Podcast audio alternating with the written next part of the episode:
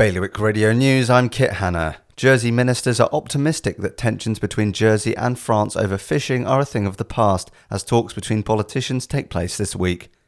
Two men have been charged with making their own crystal meth after being arrested at an illicit drug laboratory at Vale Castle, Guernsey.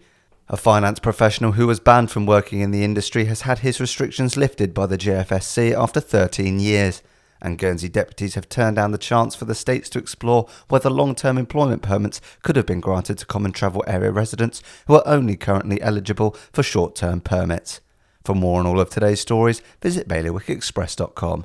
Your weather for today will be variable with probable showers, rain, and thunder, with a maximum temperature of 19 degrees. The wind will be a south to southwest fresh force 5 to strong force 6 and gusty. High tide is around 10 to 5 this evening. That's the latest from the Bailiwick Express news team.